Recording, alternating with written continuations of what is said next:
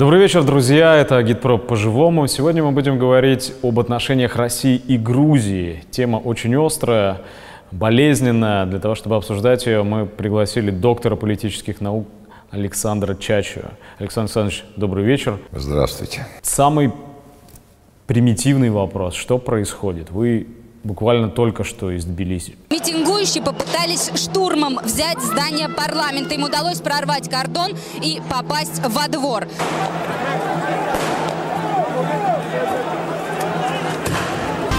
В первую очередь я хочу передать огромный, огромный привет нашему большому другу, президенту России Владимиру Владимировичу Путину.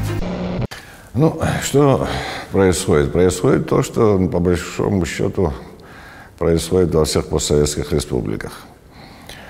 А, с одной стороны, в обществе есть некий уродливый политический класс, занятый выяснением отношений друг с другом, там все разного рода группировки, которые постоянно грызутся, постоянно отбивают друг у друга место под солнцем, а с другой стороны, находится огромная масса э, народа, которая не может себя найти в этой новой жизни.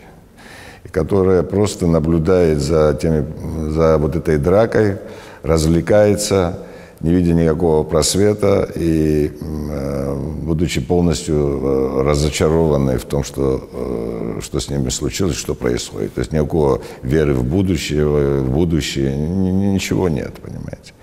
Вот это э, трагедия, трагедия всего ну, нашего народа, народа Советского Союза, который оказался вот в такой печальной ситуации, когда они, люди не видят просвета, не видят ничего. Тут главный вопрос, который возникает, почему сейчас-то? Уже столько было сложных, э, таких же болезненных эпизодов в новейшей истории российско-грузинских отношений, и в последнее время вроде бы ничего не предвещало – не, ну если брать отдельно вот этот момент просто вот э, связанный с последними выступлениями там разных разного рода молодчиков и прочее, прочее, это просто момент, один эпизод вот этой вот большой цепи э, событий, которые выливаются из всего того, о чем я вот сказал, вот от, от этого вот положения в стране. Ну, а мы начали случае, думать, что уже вроде успокаивается. Ну, Боржоми вернул. Нет, ну Боржоми это же все, это понимаете, это все, да.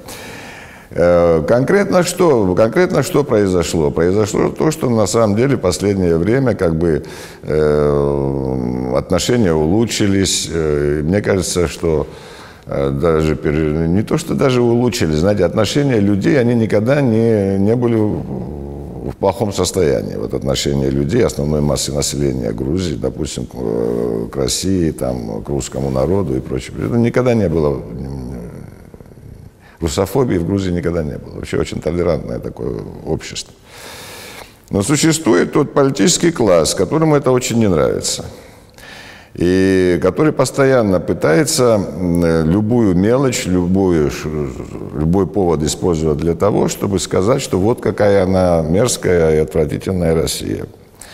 И вот какие мы правильные и как мы хорошо э, значит, делаем, что мы от нее уходим и вот идем к Западу, идем значит, в Европу, идем, вот этот вот тезис вообще, вот этот, идем в Европу, он просто меня выводит из терпения, потому что я я, и как и большинство населения там, Грузии, Украины, мы до сих пор не можем понять, что это означает и к чему это, к чему это призыв. Вот. И вот э, в данном случае просто воспользовались вот этим приездом этой межпарламентской православной так называемой ассамблеи, тоже довольно странная какая-то организация, я не, не очень понимаю, чем они занимаются. Вот. Но, во всяком случае, они вот уже много существуют, давно существуют, проводят свои э, заседания там в разных странах. В данном случае почему-то решили провести в Грузии, почему-то их пригласили в парламент. И почему-то председатель этой э, организации, э, член КПРФ, депутат Госдумы, значит, был усажен в кресло спикера парламента. Ну и сразу же вот эти вот саранча, которые там, значит, политическая саранча, они сразу же набросились на это, что вот представитель страны оккупанта сел в кресло председателя парламента, в здании парламента. и это оскорбление и прочее, и прочее. Мгновенно значит, были подключены, я думаю, по заранее обговоренному сценарию, э, разного рода неправительственные организации, которых пруд пруди в Грузии, пруд пруди. Из них где-то несколько десятков, они очень активные, и все они э, сидят на грантах западных, естественно, американских, части европейских. Вот. И все эти ребятки, активисты, мальчики и девочки высыпали на улицу. К ним присоединились там просто граждане, которые не поняли сначала, что вообще происходит, как это, какой оккупант, где сел, почему сел, понимаете.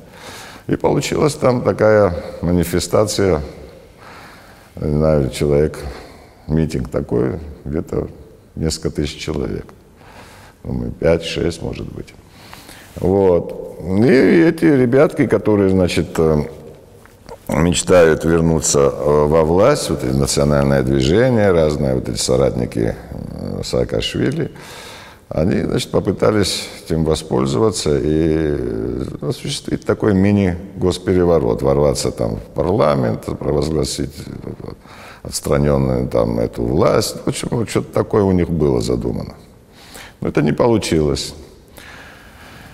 Не получилось, потом основная масса людей с этим делом разобралась, что там произошло, рассосалась. Ну, а какой-то там актив, порядка 50-70 человек, они там сидят по сей день. Вот уже сколько, почти месяц, да, месяц.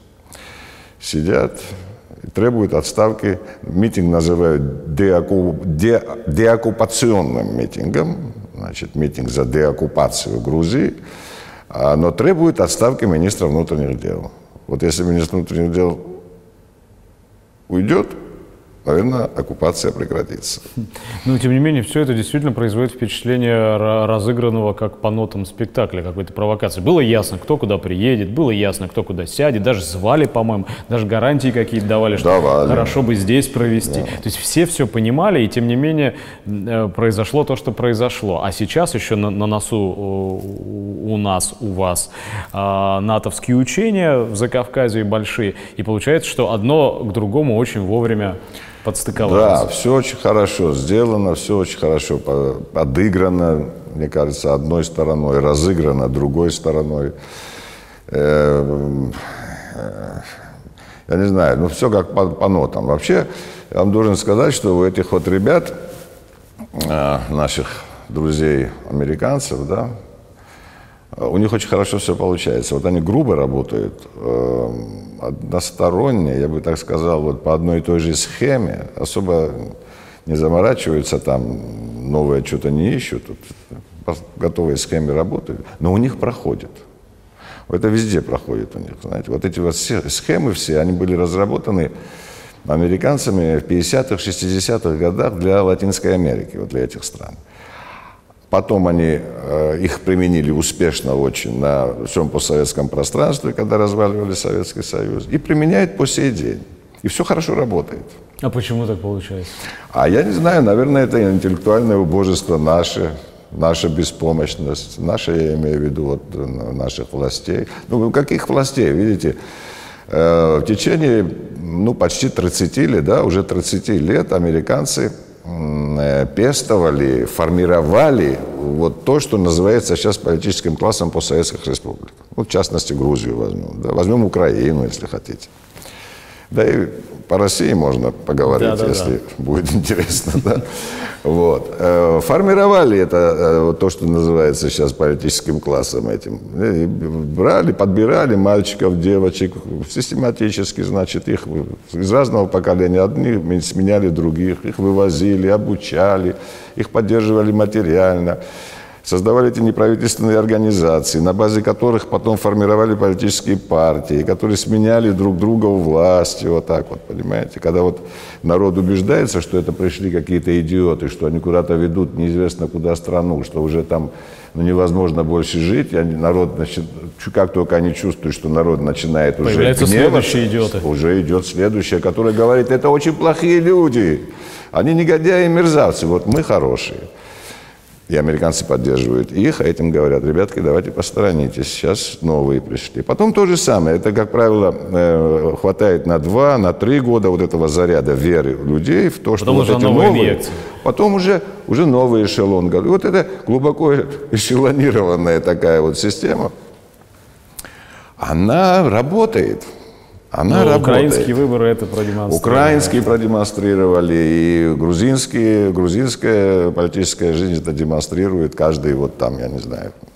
Вот был отвратительный просто Шеварнадзе. Вот надо было убрать Шеварнадзе, а все остальные, вот, которые шли ему на смену, они все хорошие очень были, понимаете. Вот они придут, и все будет нормально. Пришел Саакашвили, стало еще хуже. Поменять Саакашвили. будет. Потом поменяли Саакашвили, потому что видели, что вот-вот народ взорвется. А сейчас и кто там на этой волне негодования придет, какая сила, а не дай бог еще, если Россия додумается кого-то поддержать, понимаете? Вот тогда сказали, Миша, ты посторонись, вот хороший парень есть, миллионер, миллиардер, вот, он, и сказали людям, он будет демократом, и он выступил и сказал, я буду демократом, и мы будем вот так жить, первый год будет тяжело, второй лучше, третий еще лучше, а четвертый мы будем как в Сингапуре.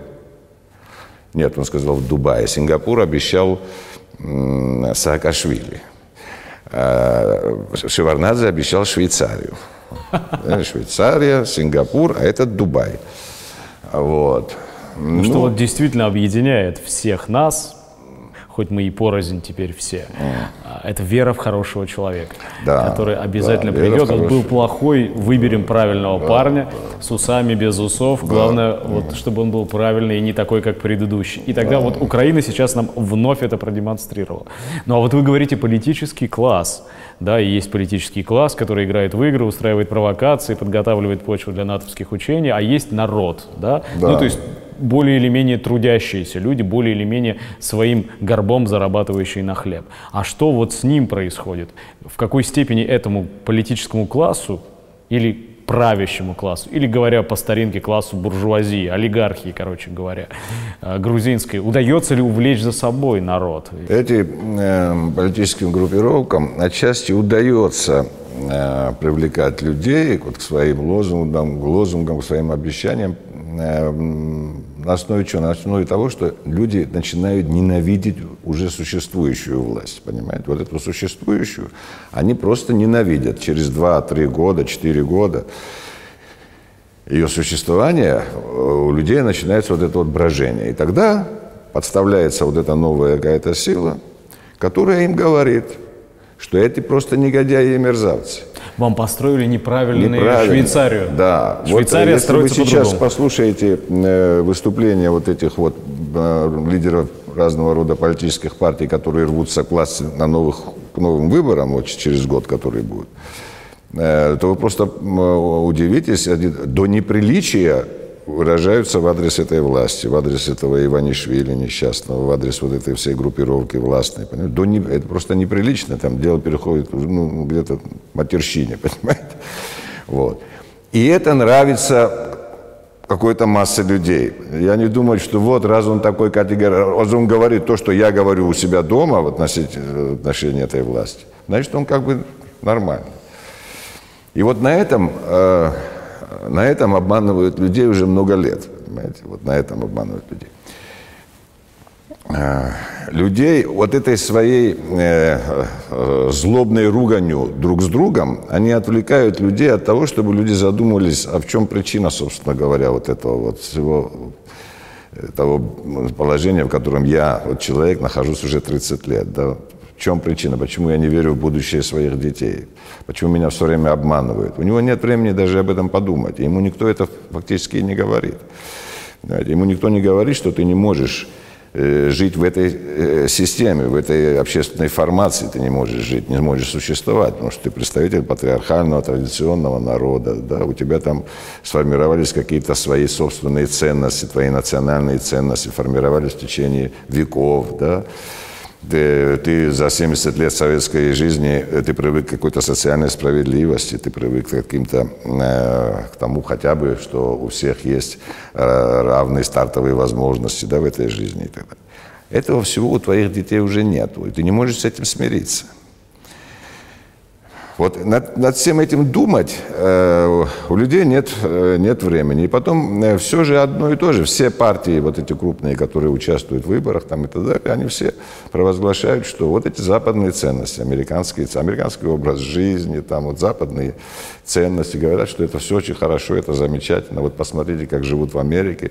Простой человек может, правда, подумать, что он тоже будет жить так, как там, в Америке, если он возьмет эти американские ценности себе на вооружение. Понимаете? Но это же не единственное, что говорят. Еще же все они, как одна партия, утверждают, что худший период в истории Грузии – это как раз период с 17 Ну, конечно. Ну, ну, Советская ну, да, власть, да. совок, и все проблемы Грузии, конечно же, унаследованы да, от конечно же, оккупационного это, советского да, режима. Оккупационного советского режима, совершенно верно. Вот это все говорится. Люди э, смотрят э, на это. Э, и ведь как, вот есть политический класс, который это долдычит, да, и есть э, молодежь, которая вот, ну, выросла уже в это время, постсоветское время, которая этому верит всему, потому что другому ее, ее не учили фактически. В школе этого нет, телевидение это ничего нового другого не говорит и так далее.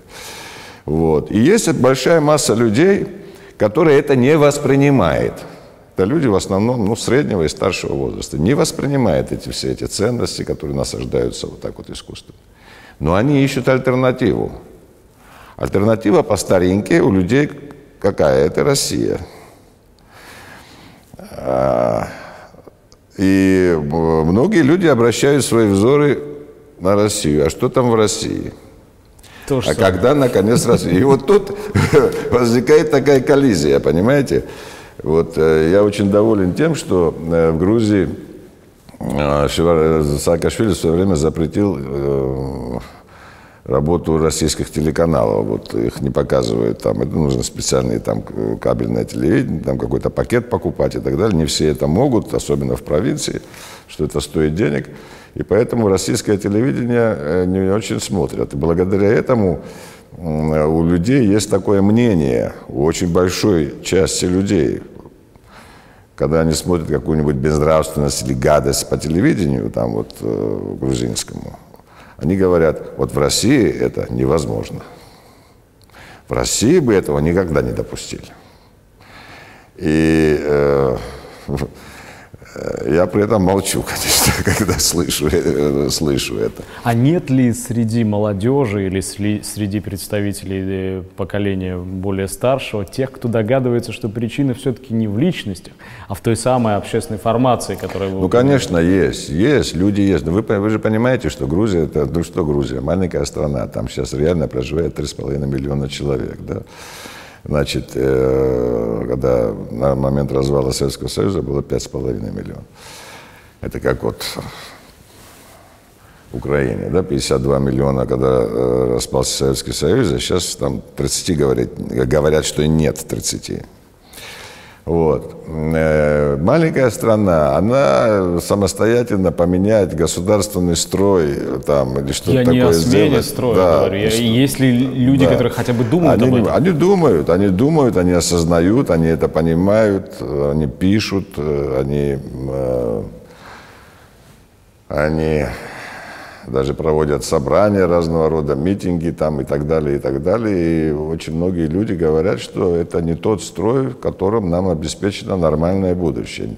Там не, даже не то, что там какое-то сверхбогатое и замечательное, а просто нормальное. Да? Но это говорят, мне кажется, думающие люди и в России, потому что при капиталистическом строе Россия же обречена точно так же, как Грузия. Понимаете? Ну, сколько это может продолжаться? Ну, я не знаю. Ну, может быть, десятки лет какие-то, может быть.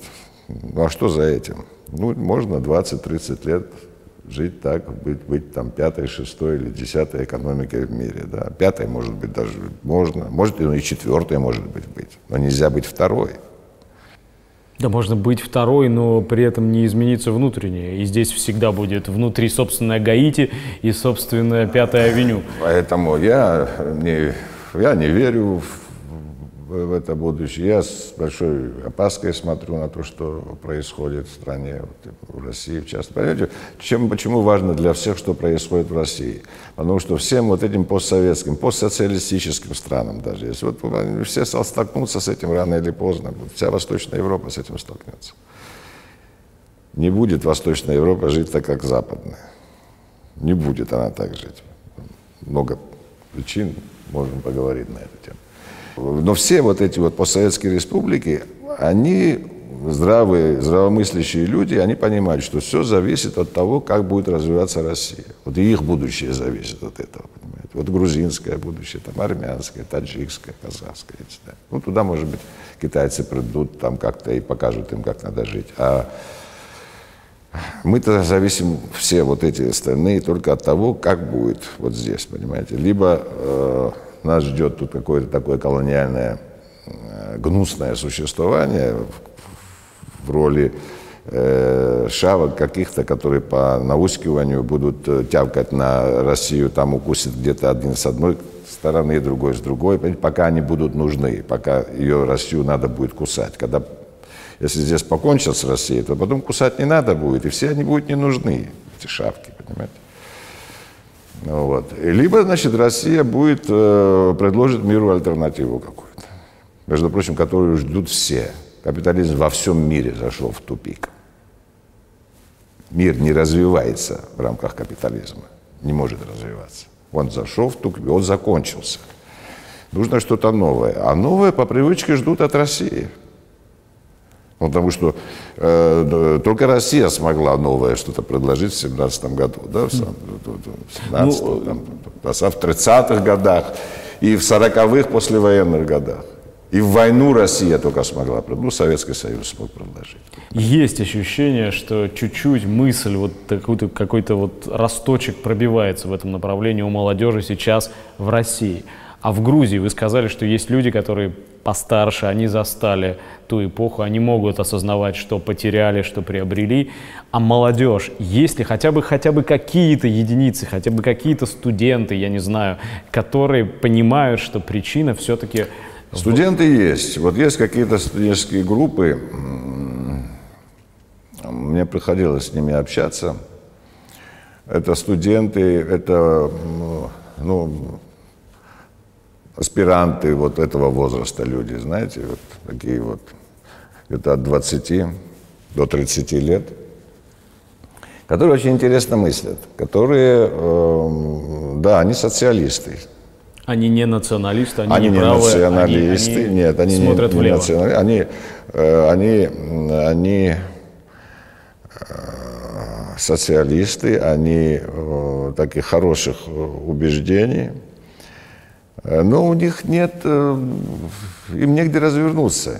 Понимаете? Им а это запрещено надо... в Грузии сейчас? Нет, там, это там не... же есть музей Не, музей оккупации есть, да? да, запрещена там э, советская символика там и так далее. Но это не мешает людям думать, да, как бы изучать историю, думать. Вот кто этим занимается, тот приходит к этому выводу. Больше того, э, я знаю, например, несколько молодых людей, которые мне сказали как-то, я помню, несколько лет назад на встрече одной, они мне сказали так, что мы, говорят, пришли к пониманию э, того, что вот капитализм это плохо, э, на примере собственных семей. То есть они изучили э, исторический путь своей семьи, знаете, вот там с прадедов и так далее, и так далее. Кто как жил, как развивался, как что, что, что, что. И потом пришли к выводу, что самое пик э, значит, развития возможностей их э, семьи был, выпал на советский период, вот именно во вторую половину 20 века. Вот. Вот так приходит кто-то, понимаете, кто-то... Очень сложно тут, тут ведь знаете как, в России еще, вот я знаю, например, мне приходилось бывать там в разных областных центрах, встречаться с профессорско-преподавательским составом там ряда вузов. Там есть люди советские, советская профессура есть еще, знаете, советская профессура, которая, э, ну, помимо того, что высокая квалификация, у нее еще и убеждения есть. Вот в постсоветских республиках с этим делом худо. Худо. Ну, мы знаем, что всегда сознание отражает то, что в фундаменте лежит, да? А как вот э, можно было бы сравнить то, чем Грузия являлась, до 91 года не с точки зрения вот, э, языка, предположим, или культуры, а в первую очередь с точки зрения производительных сил и производственных отношений. И то, чем она является теперь. Ну, э, до 90 года Грузия была развитой аграрно-индустриальной республикой. Развитой.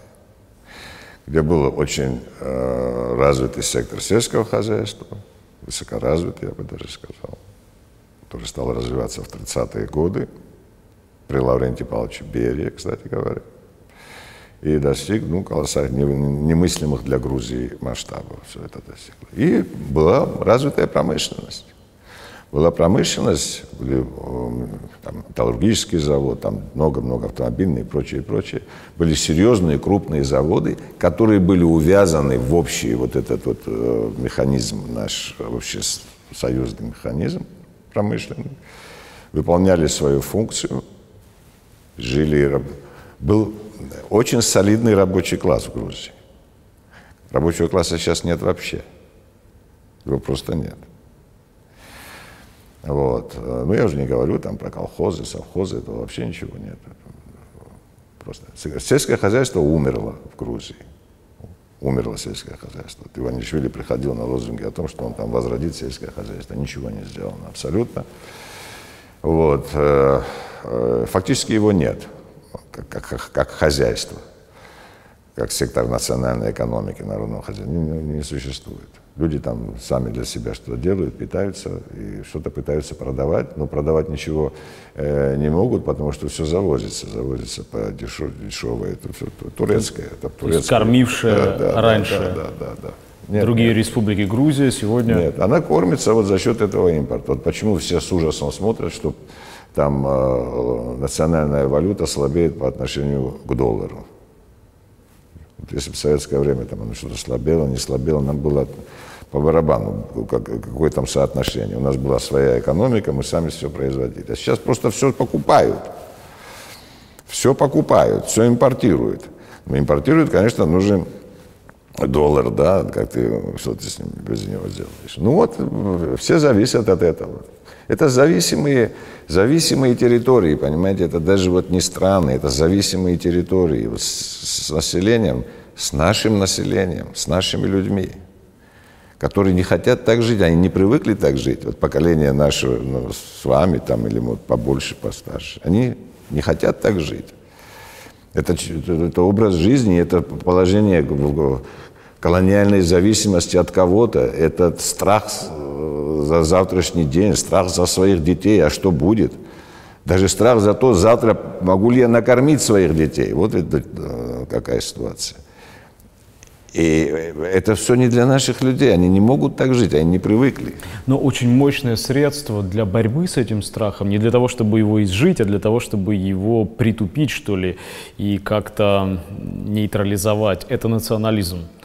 Это распространение идей национального превосходства, оскорбленная, уязвленная национальная гордость, да, э, требующая реванша, требующая, требующая расплаты. Ты должен э, заставить врагов заплатить за унижение, которое твой народ, твоя родина, твоя земля претерпели из-за них. Это происходит? Вот с национализмом, с национализмом очень интересная история произошла. Вот я помню э, самый конец Советского Союза, когда вот эти вот так называемые национальные движения появились, вот, национально-освободительными они назывались тогда, и в Грузии, там, и в других местах. И вот э, там что было основным вот лейтмотивом у них таких вот их идеологии, их позиций? Было то, что э, мы теряем свое национальное лицо, происходит русификация. Русификация в том, в этом, в этом, в этом. Э, русские нас давят своей там вот культуру свою насаждают и прочее, и прочее. И мы теряем свое национальное лицо. И это находило поддержку определенной части людей. Но пришли эти ребята к власти. И что они сделали? Вот при, на примере Грузии, там, при Шеварднадзе, при Саакашвили, при вот этих новых. На Украине, посмотрите, там, при Ющенко, при Куч, при... что они сделали? Они попирают наглым совершенно образом все национальное, что есть у этих народов. Все истинное, все традиционное. Они завозят вот этот вот американский э, культурный суррогат и насаждают его в ущерб своей, своей э, культуры, национальной культуры. Ни одного нет государства постсоветского, где бы национальная культура после распада Советского Союза расцвела. Или дала какие-нибудь э, образцы, какие-нибудь шедевры, понимаете? Ни одного вы не найдете, в том числе и Россия, кстати говоря. В том числе и Россия. Они отрицают все национальное. Вот сейчас в Грузии, например, вот вся вот это вот э, национальное движение, так называемое, и так далее, и так далее, национальным движением называется. И у многих, кстати говоря, в России такое мнение, что это грузинские националисты. Это антиподы грузинских, это вообще не националисты. Это люди, которым вообще наплевать глубоко на свою историю, на свои традиции, на свои обычаи, на специфику своего народа. Они все хотят, чтобы грузины выглядели как американцы. Чтобы у нас было вот как в Америке. Вот там для них образец, там для них идолы, там для них э, образцы для, для подражания. А все это национальное, это ничего не пропагандируется абсолютно. Родную речь, вот сейчас они только возвращают знаменитый учебник вот родной речи э, грузинский, на котором поколения выросли, столько поколений, где было, кстати говоря, опубликовано еще до революции стихотворение Сталина, тогда молодого поэта – вот. Они это из, из школы выбросили. И вот сейчас только вводят, хотят назад, ну что народ уже возмущается. Просто народу уже надоело это все. Ну вот на этих уличных митингах, последних, вот самых свежих, я видел молодчиков э, с националистической символикой. Может это какой-то неправильный национализм, но тем не менее чувство превосходства и вот этот реваншизм, но он, естественно, всегда замешан на антисоветизме, антикоммунизме и на желании наказать, наказать свои враги. То есть я не, не, не могу сказать, что я видел там грузинских бандеров, КПРовцев или, или, или власовцев, если уж искать аналогии здесь, но, но такая молодежь, как я понял, существует тоже. Я не знаю, есть, наверное, такая молодежь, но они, их не видно, их, их не видно, я не знаю. Вот э, такого рода люди, я их вижу хорошо в Украине, вижу в России тоже. В России тоже вижу. Вот национал-шовинистические, фашистующих. фашистующие такие элементы. Они есть, да. Я бы не сказал, что они какое-то влияние имеют на массы. Я думаю, никогда не будет иметь на русские массы, э, массы русского народа такая идеология, она влияния не окажет. Э, то же самое, как это связано с монархизмом, там вот эти монархические разного рода настроения, которые популяризируются, я не знаю, с подачи власти это делается, что ли, зачем это власти нужно. То же самое и в Грузии есть вот эти монархисты, монархи, такие к монархии склоняющиеся люди, что вот это, это от неверия, от того, что они не могут найти выхода из создавшегося положения, поэтому вот какой-то дурачок говорит, вот ведем монархию, придет царь, и, и все будет хорошо. Почему будет хорошо? Потому что он вот будет чувство ответственности перед народом. Ну, вот, вот, вот такая вот ерунда, понимаете. Это все вот от, вот от безверия, от того, что люди не видят э, выхода из создавшегося положения. А что касается национализма, то на самом деле уже трансформация ярого, я помню этот национализм вот конца 80-х годов, самого начала 90-х. И то, во что это вылилось, в устах одних и тех же людей, в призывах одних и тех же людей. Понимаете? То есть в свое время национализм был использован вот этими западными кураторами, которые стремились к развалу Союза, и вот теми их пособниками здесь, в, Горбачев, в Горбачевском окружении, которые это делали. Национализм был использован, он специально нагнетался э, для распада. Как только они это сделали, да им плевать абсолютно на свои эти нации, на будущее своей нации. Ну вот вы посмотрите в Украине, все время говорили, о, москали нас там достали, там долой москалей, там и прочее, и прочее. Вот получили они независимость. Кого они избрали президентами, министрами? Там украинцы есть? Украинцы этнические есть среди этих людей? Я не вижу украинцев этнических. Я вижу да, да, даже иногда из Грузии гости. Да, представители каких угодно наций, понимаете, там евреев, армян, грузин, там, я не знаю, кого только там нету, но вот украинцев таких вот этих щирых, или как это там говорится, я, я, я, не, я не вижу там, понимаете. Нечто подобное и в Грузии, кстати говоря, это такой деликатный вопрос, поэтому, я думаю, касаться его мы не будем, но, во всяком случае, это показательно очень. Где же вот вы, ваш национализм? -то? Гордые настоящие грузины. Да, да, да. На да. руководящих должностях. А, вы в 95 году руководили штабом кандидатов в президенты коммуниста. Ну да. И он, Большой. так же, как похожая история развивалась здесь в 96 году, он, как я вас понял, выиграл выборы. Да, он в реальности выиграл выборы с большим отрывом. Э, но э, потом даже вот такая шутка ходила в Грузии, что одну ночь у нас был президентом Патиашвили, была такая шуточка. Вот. Э, ну, в течение ночи там бравые ребята очень хорошо поработали под руководством министра внутренних дел, который, кстати говоря, перед смертью звонил Э, ему, вот, это было в прошлом, позапрошлом году, э, он уже в отставке был и попросил прощения вот за то, что он, он тогда вынужден был сделать. Кто кому звонил? Вот этот министр внутренних дел, который занимался э, выносом этих урн, заменой и прочее. То есть просто пересчитали, да, пере, да, пере, перетасовали. Забросали. Было, доходило до курьезных э, случаев. Мой водитель купил семечки э, у старушки знаете, там семечки на улицах продают семечки. И кулечки она делает, из бумаги делаются кулечки, и туда сыпет тебе стаканчик семечек шаренных. Вот. Она ему насыпала, он пошел, на семечки сел, потом развернул. Оказалось, это бюллетень в пользу нашего кандидата. Вот, он вернулся потом назад, э, купил у нее пачку этих бюллетеней. Вот. Ну, мы это все демонстрировали там, показывали людям, в том числе значит, разным средствам массовой информации. Ну, короче говоря, с тех пор э, ни ручной, ни оппозиционной коммунистической партии в Грузии не существует? Нет, не существует. Мы тогда тоже, он э, выступал не как коммунист там, а он был просто вот таким вот единственным кандидатом. Он был, до этого в советское время был первым секретарем ЦК Компартии Грузии, после Шеварнадзе как раз. Вот Шеварнадзе добрали в Москву, а он там его назначили там. У него был очень хороший авторитет. И он был правильных э, взглядов, он не был купленный человек, понимаете, его никто не вербовал там на Западе. Он такой чисто местный грузинский человек, который очень болел душой за страну и сейчас болеет. Вот, и хотел каких-то серьезных перемен и был настроен на э, серьезные вещи, на серьезные изменения в социальной жизни, в общественно-политической жизни в экономической, но не получилось.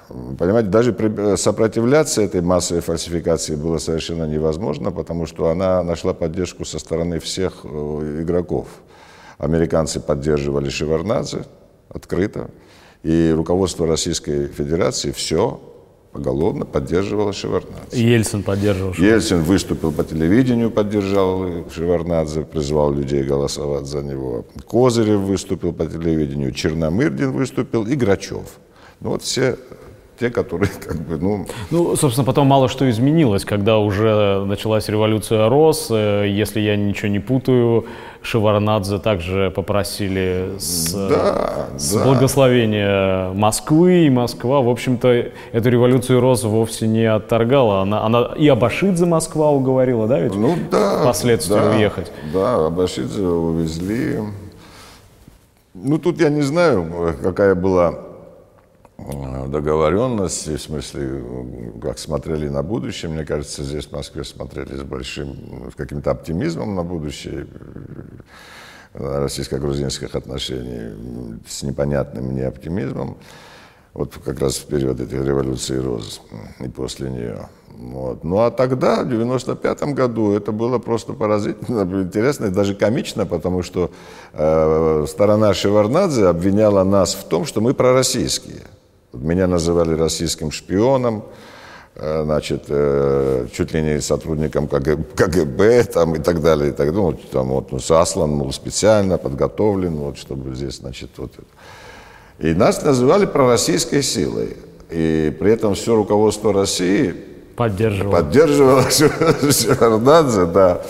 Ну, а мы как бы так вот это самое. Ну, это такие вот комические комедия. Вообще наша история вот этих последних лет, если вот убрать э, то, сколько крови э, все это пронесло, сколько людей погибло и убито в течение этих 30 лет, сколько несчастья было у людей. Вот если вот это вот все вырезать, то останется довольно такая комическая картина какая-то. Оперетка. Оперетка, да. Раз уж зашла о крови речь, да, Грузию, так же как другие республики бывшего Союза пропустили через вот эти жернова межнациональных конфликтов, и периодически они о себе напоминают. Э, это, конечно же, большой успех капитализма, капитала, да, то, что разные народы удалось стравить, и потом фиг вот это, извиняюсь за выражение, залечишь потом это на десятилетия и десятилетия. Да. И в то же время, я помню, отлично помню, как развивались события в августе 2008 года, но появилась, забрежила надежда, что время лечит, что вот чуть-чуть это чуть-чуть зарастает, что можно все-таки, нов... приходят новые люди, уходят дру... старые люди, и, и может быть новая трава пробьется, и может быть люди перестанут смотреть друг на друга волками. А, как вот вы смотрите на, на, на происходящее сейчас? Есть такой шанс? Или капитализм его исключает? Нет, э, вы знаете как? Вот э, для меня самого, самого было большой такой неожиданностью, э, что вот после событий 2008 года в Грузии, в народе, вот в массе не было русофобии. Казалось бы, вся машина пропагандистская работала на то, что у нас была с русскими война, да, русские нас там вот. А русофобии, русофобских настроений не было. Я думал над этим, почему это так. Ну, мне говорят, спрашивал там у людей умных, они говорят, ну, наверное, говорят, потому что люди знали, что Миша начал эту войну, что Саакашвили начал эту войну и просто получила по ушам. Вот. И, видимо, поэтому, значит, вот это было, вот так, не было такого, такой негативной реакции. Потом вообще она как-то, фактически все сошло, сошло на нет. Ну вот эти вот там молодчики какие-то периодически об этом э, вспоминают. Но вы же понимаете, что кровь, она проливается, тем более там на Кавказе, да и везде это. Вот почему-то все говорят о том, что вот на Кавказе как-то это особенно. По-моему, это везде так. Кровь ник- никто не прощает долго. Но вот удивительно, я не знаю, это продукт того советского воспитания, наверное, мне кажется, больше. Удивительно, что вот межнациональной ненависти нету. Грузины, осетины, грузины, Нет, абхазы? Нету. Вот нету. Нету в грузинском обществе это вот на рядовом уровне, вот на, несколько, на, на простом уровне, простые люди. Нет этого. Вот вы знаете, э, казалось бы, очень ну, тяжелая, кровопролитная была война по местным меркам грузино-абхазская. Но вот уже сколько лет абхазские пациенты приезжают в Грузию лечиться их встречают с удивительным радушием. Они это чувствуют, там распространяют, и опять приезжают новые люди, новые люди, новые люди. Вот у меня друзья, руководители учебных учреждений крупных, они говорят, дня нет, чтобы кто-то не приезжал из Абхазии лечиться, там детей не привозил бы и так далее. То есть если бы люди чувствовали какое-то к себе отношение такое вот хорошее, они, наверное, не ездили, да? Вот нет этого мне все же представляю. Я не знаю, что будет со следующим поколением. Все же вот это поколение вот этих врачей там, и так далее, вот этих моих друзей, это все же наше, мое поколение, да, вот, вот так воспитано. У них, у них нет вообще ничего такого. Что будет у молодежи, как они будут относиться к этому, вот это я не знаю, мне трудно сказать, там через какое-то время. Но вот то, что сегодня этого нет – мне кажется, это заслуга э, советского периода истории, вот нашей общей истории, вот советского периода нашей истории общей. Сейчас, после последних вот событий, э, мы просто все слышим, что ездить не надо, авиасообщение прервано там и так далее и тому подобное. Ехать можно? Да можно ехать. Э, я, я вот, когда этот митинг проходил, там, ну, уже через день он стух, там 50 человек, там 70 человек что-то стоит. И я вышел э, туда посмотреть, что там.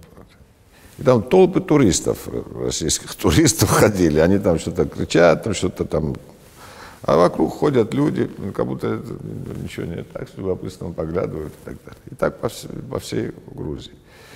Я не знаю ни одного случая за вот э, все последние годы, когда бы э, что-то случилось плохое с российским туристам, чтобы кто-то сказал, что ко мне там плохо отнеслись там, и так далее. Я прошу вот моих ребят, они постоянно как бы смотрят в интернете эту тему, как она там освещается, вот эти туристы, что они говорят и так далее. Я не видел никогда негатива. Все были довольны. Мне кажется, что вот эта вот история последняя, она как раз с этим и связана, знаете что э, установились очень хорошие отношения в последнее время, межличностные, вот просто между гражданами, знаете, вот слишком. туристами. Мне кажется, даже слишком решили там. Почему? Потому что вы знаете, что незадолго, за 2-3 дня до того, как случилась вот эта вот история с Гавриловым, э, в Грузию приезжал такой некий Карпентер, такой э, помощник Байдена, Байдена, советник Байдена, этого старого маразматика.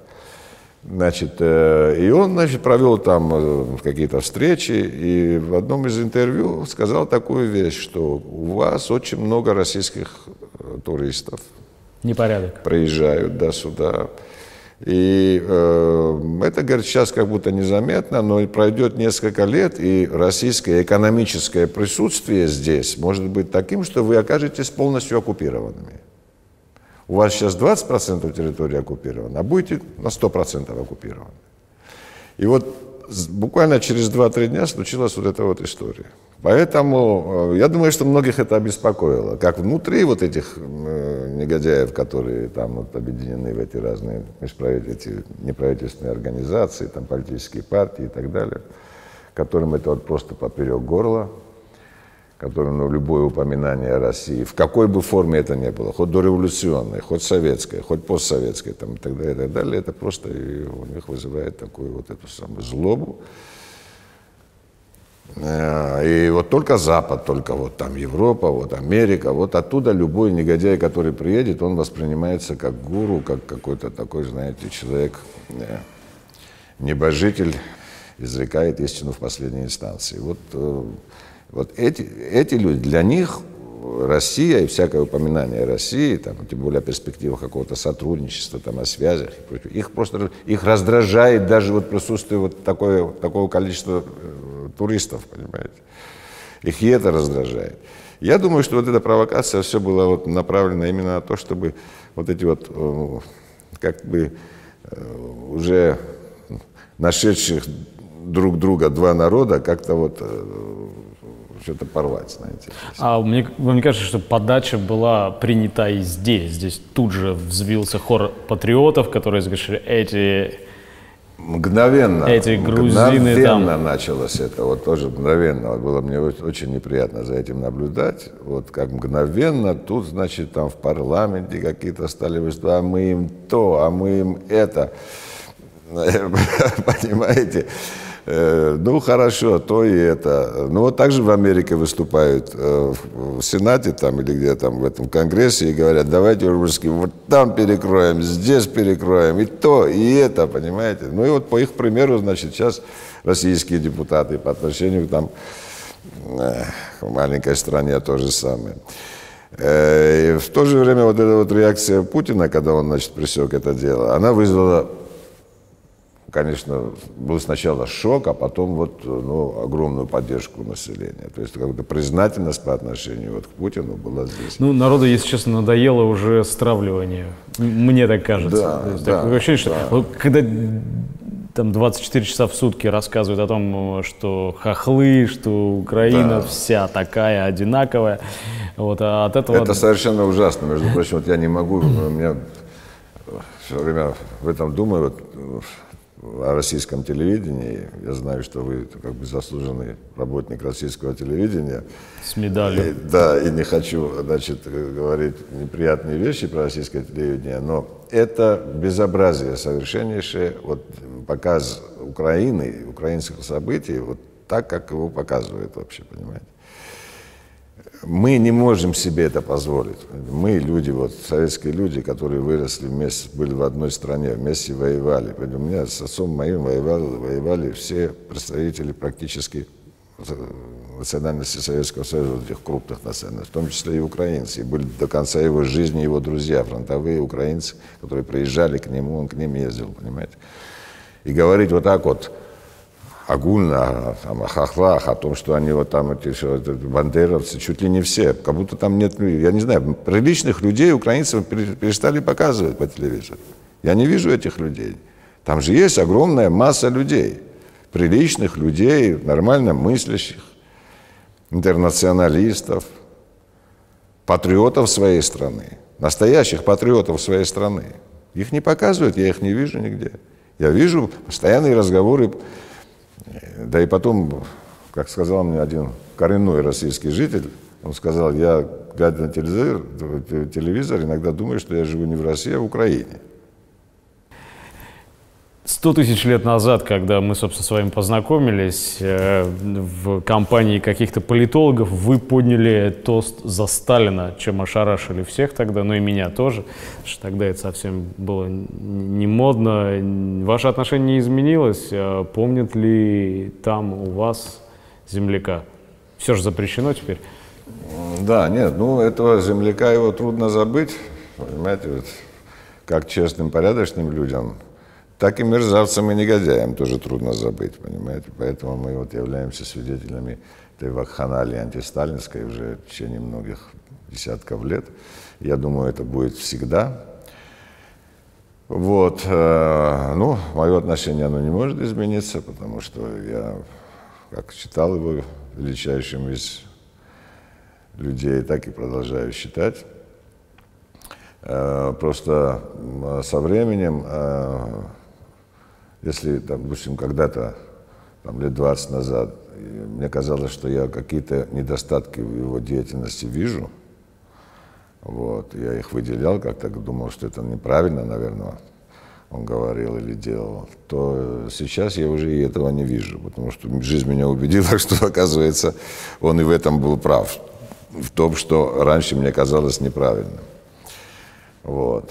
Например, вы помните такое э, вещь, что значит, со временем не будет затухания классовой борьбы, а классовая борьба может принимать новые, более ожесточенные формы. Да? Мне это казалось, там, допустим, в университете, когда я учился здесь, в МГУ, мне казалось, что это, ну, ну какая классовая борьба, ну, ну, все уже закончилось с этими классами, уже вот мы...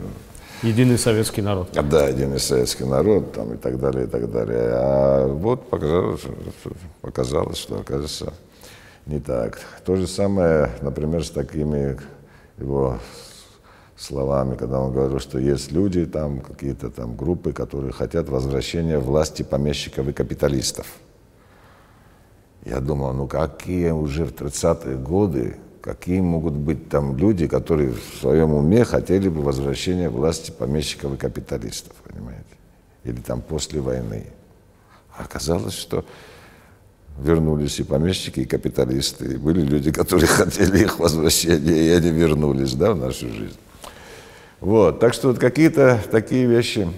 Ну а что, студенты вам не говорят, а ГУЛАГ, а это, а это, а это? Не, ну я, я, Пакт Молотова я не преподаю э, в это самое, да, но э, когда у меня бывают такие вот встречи, как бы такие с молодежью бывают, редко, но бывают, все вопросы поднимаются. И на все вопросы, в принципе, есть ответы. Просто надо эти темы освободить от грязи, которую туда э, слили, понимаете, от этой э, от разного мусора, от разных выдумок там, от, э, условно говоря, там, от Солженицыных, от э, Львов Разгонов, там, от, э, я не знаю, ну что, Васи Аксенова. Ну что, репрессий не было? Что Нет, репрессии были.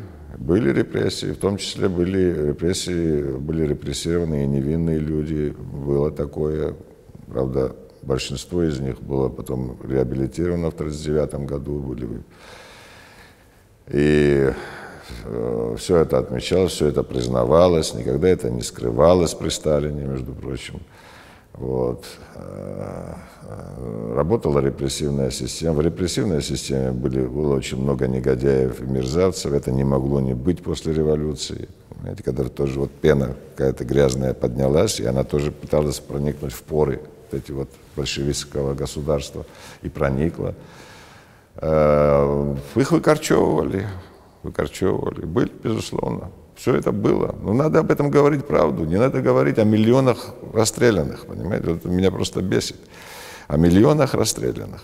Не было этих миллионов расстрелянных, не было. Не было этих десятков миллионов, которые сидели в ГУЛАГе и которые построили, оказывается, вот это все, что у нас после, от Советского Союза осталось. Все построено э, этими заключенными, оказывается, понимаете. Народ ничего, народ просто сидел и наблюдал, как заключенные строили. Никогда в Советском Союзе в сталинское время, никогда количество заключенных не превышало полутора процентов населения страны. В Соединенных Штатах от 3 до, от 3 до 5 процентов. Всегда. А у нас вот никогда не превышало, только за исключением короткого времени после Отечественной войны, когда вот этих всех там швали разную все это, э, собрали и бросили тогда в лагеря, в ссылки там на 6 лет в основном. Этих ласовцев и прочих, и прочих. Не было всего этого, понимаете? Но для чего это делается все? Для чего делается? Для того, чтобы показать, что все завоевания советской власти, в том числе в области экономики, там, промышленности, сельского хозяйства и так далее, это не плод героизма, профессионализма, умения наших людей и руководства тогдашнего. А это результат рабской, рабской эксплуатации. эксплуатации вот этого. И когда сегодня начинаешь говорить, что, слушайте, давайте, но мы же могли это сделать, мы же сделали это в 30-е годы, вот то-то, то-то, то-то построили и так далее, то создали, новые направления создали. Так Говорят, о, 30-е годы это все руками зеков, это руками рабов. Вы что, хотите гулаги? Понимаете? людей уводят, от, людям не дают ее собственную, собственную историю знать именно потому, чтобы люди не черпали оттуда примеры и не тыкали бы э, власти в эти, носом в эти примеры и не говорили бы, что вот наши отцы же сделали, почему мы не можем. Вот для этого это все и выдумывается. Для этого у нас герой Солженицын, понимаете, с этим вздором совершенно сумасшедшим, который там э, написан, знаете, ему памятники ставят, там, ему, там, он, его в школе преподают, вы понимаете, вот что самое страшное. Его преподают в школе, я не знаю, там, правда, как учителя стараются или нет особо требовать с учеников знания Солженицына, понимаете, я думаю, что все же нет, наверное, но это же факт, его изучают в школе, он рекомендован к изучению в школе. Вот Интересно, а в грузинской школе есть Солженицын? Ну, в грузинской школе Солженицына нет. Я сейчас не знаю, кто там э, есть, но я уверен, что школьные учебники там преподносят все это вот в духе Солженицына. Вот нашу советскую историю, советский период истории преподносят в духе Солженицына. Ну и Сталин, соответственно, это Сталин, позорное пятно безусловно, на, на позорное пятно, да, это значит там вот... Но там все же, значит, люди как-то, я думаю, старшего поколения, более такие традиционные люди, они, мне кажется, стараются своим детям как бы вбить, вбить в голову что-то иное. Хотя я не думаю, что это будет успешно, когда вот все, все направлено на антисоветскость, на антисоветизм, антисталинизм. Понимаете, э, люди не поняли, главное, вот мне, почему мне особо волнует ситуация в России. Потому что э, в России не поняли люди, не, не хотят понимать, что удар, каждый удар по Сталину, каждый удар по советскому периоду – это удар по России и по русскому народу. Понимаете? Антисталинист, как правило, русофоб. Антисоветчик, как правило, русофоб. Если мы исключим там, допустим, анархистов, которые там ненавидят и тех, и других, но любят вот исконную ну, Россию. Националистов тоже немало стало теперь. Исконная Россия, это какая Россия? Это вот такая вот, значит, там какая-то глубочная там и так далее, и так далее. В основном это люди, э, которые мнят себя, что если то вернется, то он будет помещиком, и он будет князем и графом. А вот это все остальное быдло будет у него там это самое. Но он будет всех любить, но будет князем обязательно. Он себя не мнит конюхом там, в этой новой монархической России. Люди забыли, мы за 70 лет забыли вообще, что такое сословное общество. Мы сейчас к нему возвращаемся, к этому сословному обществу. Вот оно формируется у нас на глазах. Вот. И э, мы еще пожнем эти плоды народ в смысле да, да. Сталин, молодой Сталин, это не просто семинарист, это марксист и революционер, которых на Кавказе, если мы посмотрим историю движения революционного с там 900 по какой-нибудь да. 23-й год, было много. Да. Такое ощущение, что пассионарии все повыветрились. Куда, куда, почему нет новых молодых? Ну, вы понимаете, да, какой-то, наверное, был этап пассионарности какой-то такой. Он тогда охватил там не только, конечно, Грузию, все были охвачены этой пассионарностью, и Россия, и центры, и центральные регионы России были, и Европа бурлила. И, ну, такой период был, такой сложный период, вызванный войной. И было много. Сейчас я не знаю, мне трудно судить, конечно. Я не могу сказать, что я там досконально знаю грузинское общество и все настроения, которые там бурлят, но, э, конечно, э, таких людей, каким был тогда Сталин, его соратники, вот в тот период, ну, я не наблюдаю пока, я не знаю. Вот. Но я их не вижу нигде. Это люди были совсем, совсем другие. Что такое был Сталин? Вот. Почему его так ненавидит?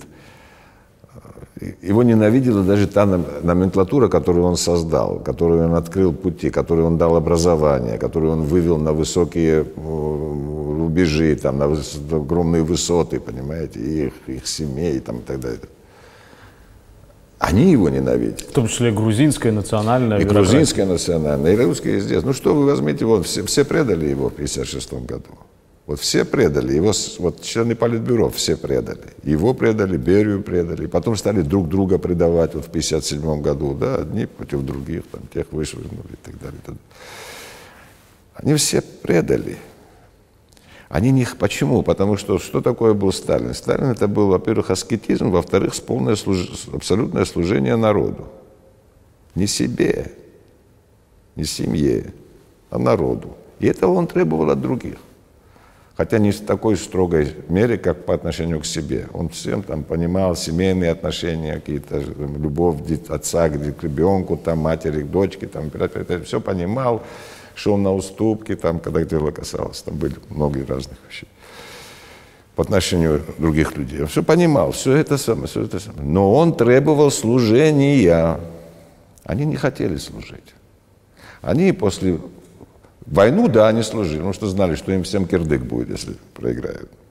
А после войны они не хотели, они хотели расслабиться. Стала великая держава и страна, тем более там атомное оружие получили. А он работать, работать, работать. А мы не впадаем здесь в тот же самый грех, с которого разговор начали, с упоминания, о котором разговор начали. Личность, хороший человек, на котором все держалось, а вокруг все вот мерзавцы. Вот сегодня тоже ищут хорошего человека. Вот вас ищут хорошего человека. Понимаете, в чем дело? Там было... Не, не этот ли хороший человек создал всю эту номенклатуру, бюрократию, которая потом Безусловно. переродилась? Она не... переродилась. И это, видимо, оно имеет такой, значит, циклический характер какой-то. Когда появляются личности, группа личностей, он же не один, там была группа личностей, был Ленин. Ленин был. Были все эти э, соратники вокруг. Был, они были охвачены идеей. У них была идея. Была, на основе которой они выработали идеологию. Эту идеологию реализовывали в жизнь, притворяли. Он со своими соратниками притворял в жизнь под его руководством. Все же то, что делалось, это делалось то, как он это видел. Он страну строил так, как он видел ее. Он справед... принципы справедливости внедрял те, как он считал справедливыми. Но вот э, факт случилось. Я считаю, вот почему пошло вот эта вот серия предательства там и так далее, и так далее. Именно потому, что люди хотели жить спокойно. Он надоел. Хотелось пожить. Пожить. Пожить. То же самое по отношению к Берии. Берия же все время заставлял работать. Они хотели жить. А он все время новые проекты, новые какие-то сумасшедшие идеи, там это, там то, там, ядерная бомба, водородная, потом еще что-то, потом какие-то стройки и так далее. Они жить хотят. Им надоело все это.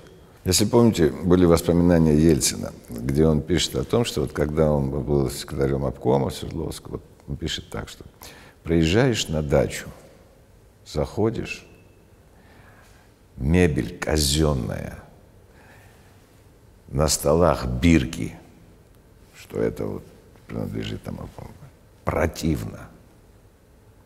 Понимаете? Ничего вот он своего. там выдался. Всё. Они хотели, чтобы это было их, не казенное, которое ты уходишь, у тебя отбирают. Он хотел свое иметь. Вот это вот свое, вот это вот то, что он там сболтнул, вот это разрушило страну. И победила, в конечном счете.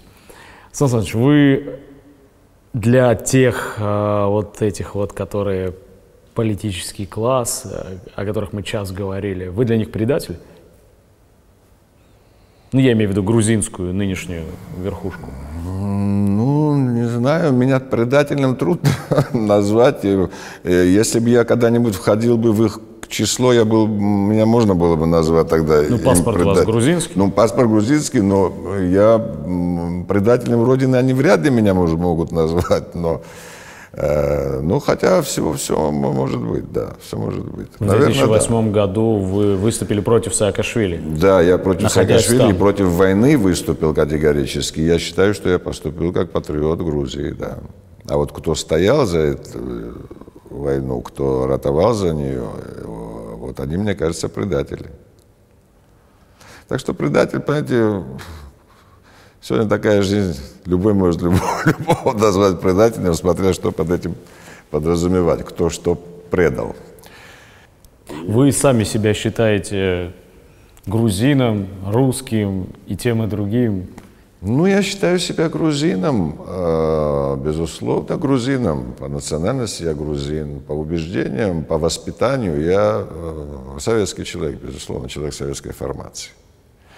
Больше того, человек, убежденный в том, что без возвращения нашу реальную жизнь базовых принципов, советских принципов, базовых социалистических принципов, у нас нет будущего ни у кого из наших народов. Вот. Ну а как меня там квалифицировать еще, я, я не знаю, не знаю. Да. Вот такой вот. Большое вам спасибо. Я думаю, сейчас набежит толпа квалификаторов, и можно Да. будет в комментариях внизу прочитать, что они думают о нашем разговоре. да. Огромное вам спасибо.